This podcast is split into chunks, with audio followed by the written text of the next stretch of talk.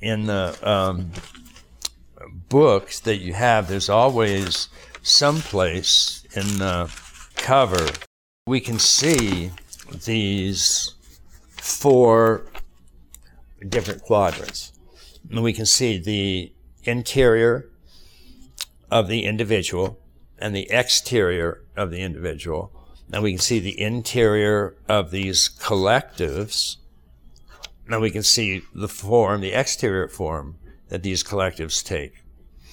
And so that was a um, major breakthrough for me. And it um, signaled something that has just subsequently had more and more and more importance.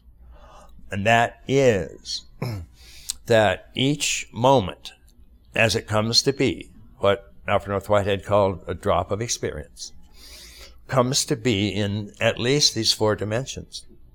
There's an interior and an exterior and an individual and a collective.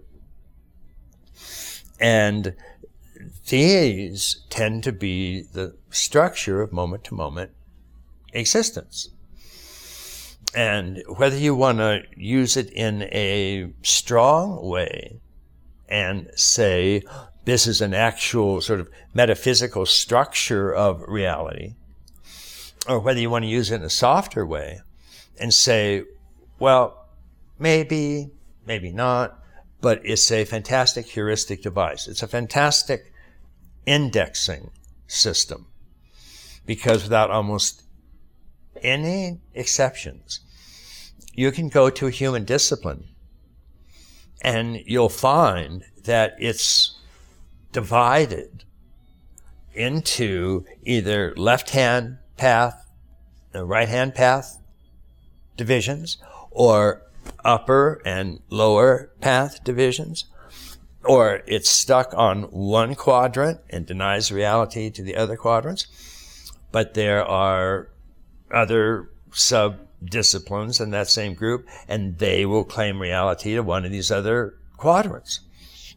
So it became really clear to me that these dimensions um, not only has some reality to them, but you could particularly tell that they had reality to them because they were the constant foundation of interminable warfare between uh, the different sub-disciplines in virtually every human discipline we have. You can go to theology and you can go to law, you can go to education, you can go to politics, and you will find a substantial school that says only the right hand exterior forms, material forms are real, and the interiors are all epiphenomena or unreal or can't be measured. They're black box. We don't pay any attention to those. And that same discipline will have those who say, wait a minute, the interior black box is the major reality. And the exterior is just, you know, secondary. It's not that important at all. So,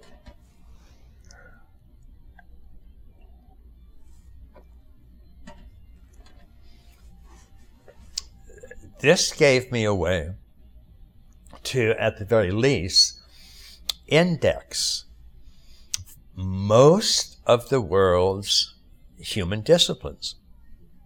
And I could see even, for example, going back to my own books, that each one of my books had focused on one of the quadrants.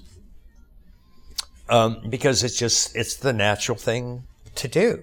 These quadrants are very real. They're very much there and they grab your attention.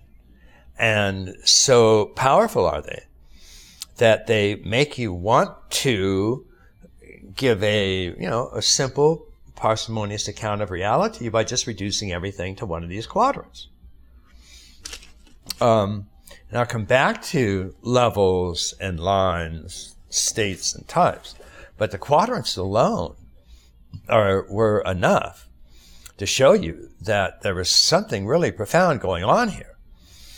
And the conclusion I reached is that what was profound is that these four quadrants were actual dimensions of reality, but that they were ones that were often and easily overlooked as individuals focused in on just one of them and made that real. So if you look at the upper left quadrant, which is the interior of the individual, then the pronouns used most often, that's another thing, incidentally. Each of these quadrants have pronouns that have evolved over the years to refer to them. So that lends extra credence to the fact that these are real dimensions because language has evolved words to refer to them and to take care of them and to have meaning for them. So if you look in the in the upper left, the pronouns are I, we, me, mine, plural, we, us, so on. Um, the lower left is, um, well, the upper left is often first person, the person who is speaking. So that's why it's I, me, mine. The second person is the person spoken to. So that tends to be the lower left. And so that's a great a thou or an other or a you or a you guys or a you all. Uh, you're the ones that I'm talking to. The right hand quadrants are ones that are objective and have as their validity claims the belief in standard objective truth. And so the pronouns there are um, third person is the person being spoken about. It's the thing or person being spoken about. And so you have um, him, her, they, them, etc., all kind of summarized in a big neutral it.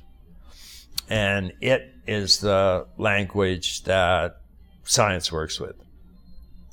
So finding these quadrants um,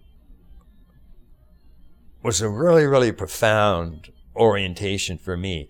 And as I started to say, I could see that my books themselves had largely fallen into one of these quadrants. So Atman Project and and uh, Spectrum of Consciousness had fallen into the upper left.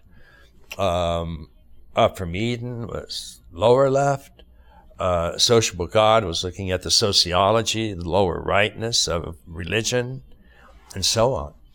Um, so all of that gave me a lot of uh, impetus to move forward. And so finally, after that sort of year, uh, year and a half logjam, uh, I was up and writing again.